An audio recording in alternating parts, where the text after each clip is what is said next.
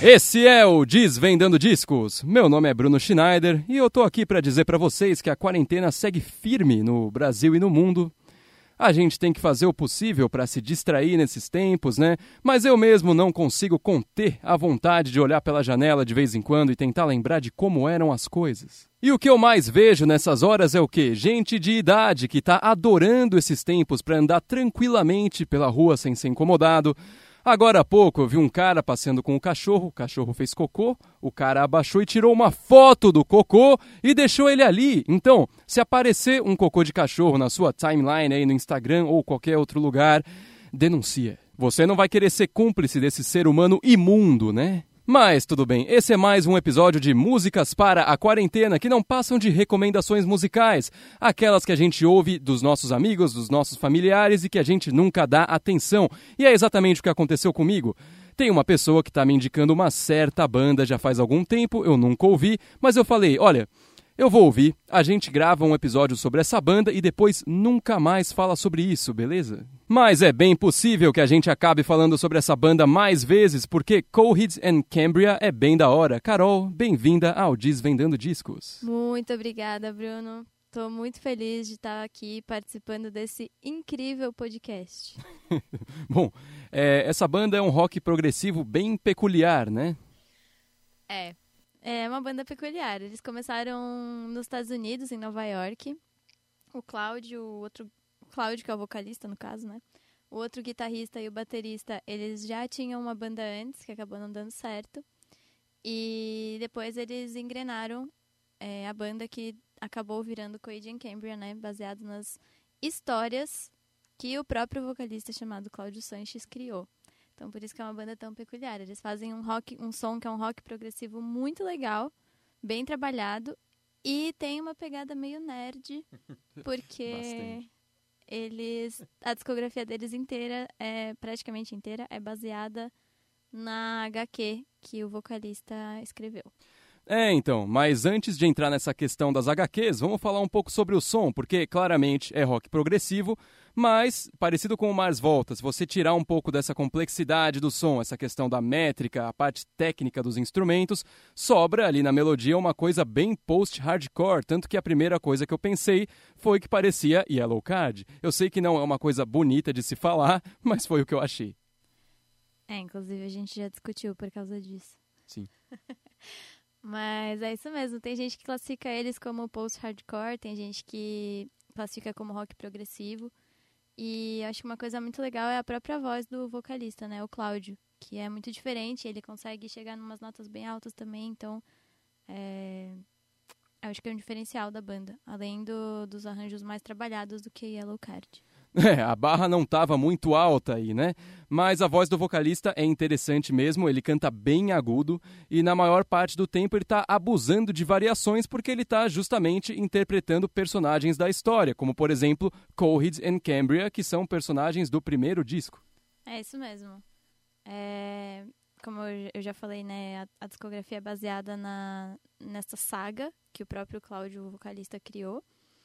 E toda a temática das músicas, dos discos, estão diretamente ligadas com personagens e partes das, da história que ele conta nos quadrinhos.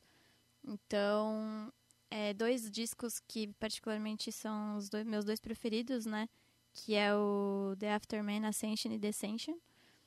É, ilustram muito bem isso que você falou, dele fazer vozes diferentes e tal, porque às vezes ele está interpretando personagens diferentes. No contexto desse disco, é um mesmo personagem que é dominado por entidades diferentes. Então, a cada momento, ele tem um, um humor, é, sei lá, uma, uma coisa que ele está fazendo, um, enfim. E é isso. É, eu acho que esse também foi o disco que eu mais gostei. É o pico de criatividade dos caras, ou sei lá, só do Claudio.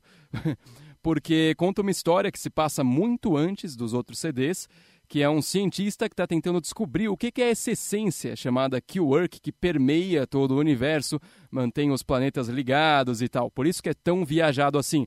Mas existe um álbum que não faz parte das agá quês, né, que foge à regra, que é... É o The Color Before the Sun, que foi um disco que eles, eles lançaram, na verdade eles produziram, né, no mesmo período em que o Claudio, que é o vocalista, ia ser pai pela primeira vez, então tem uma pegada bem mais pessoal, assim. As músicas não tem nada a ver com a história em quadrinhos. Eu gosto bastante desse também, apesar de você ter achado que não é tão bom. É, é que comparado aos outros, acabou ficando meio basicão.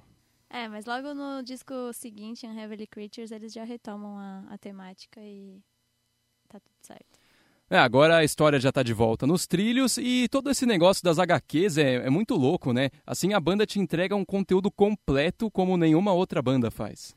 Coheed é a primeira banda, e acho que até agora a única, que vem justamente com essa proposta de ter a discografia inteira baseada em, em uma história, né? Em um livro, uma saga de, de, de sci-fi. Agora, uma curiosidade. Você disse que em um dos discos teve uma participação pra lá de especial. Qual foi? É, no álbum que eles lançaram em dois mil e sete, se eu não me engano, No World for Tomorrow, eles estavam sem baterista pra gravar e convidaram nada mais, nada menos que Taylor Hawkins, o baterista do Foo Fighters, que eu particularmente gosto bastante. E se observar bem, dá pra perceber em vários momentos que é o Taylor realmente tocando umas viradinhas características dele, enfim, um estilo bem próprio dele de tocar. Então é uma curiosidade bacana. Dá pra ouvir ele falando tá toda vez que ele bate na caixa? Não, mas você imagina a careta, né? É, lógico. Então, Bruno, agora que eu finalmente consegui fazer você escutar Coheed and Cambria, fala pra mim quais foram as músicas que mais te chamaram a atenção.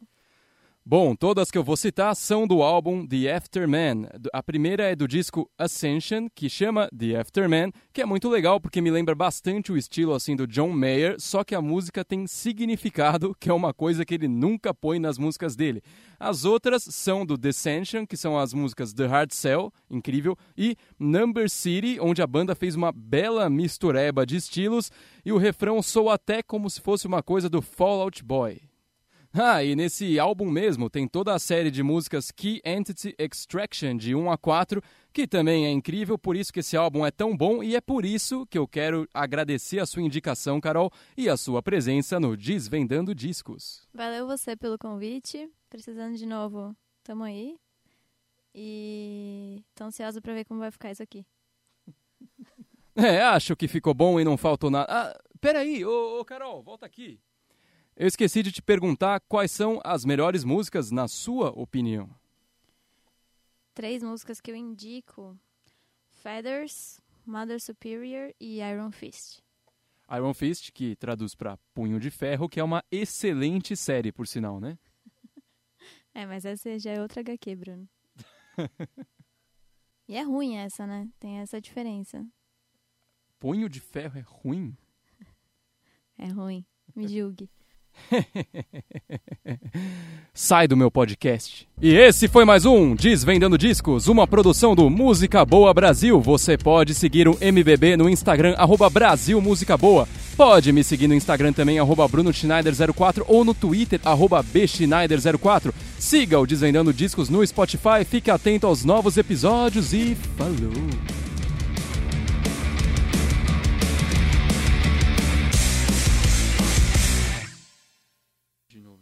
Porque essa parte você pode cortar e colocar no final para seus comentários engraçados.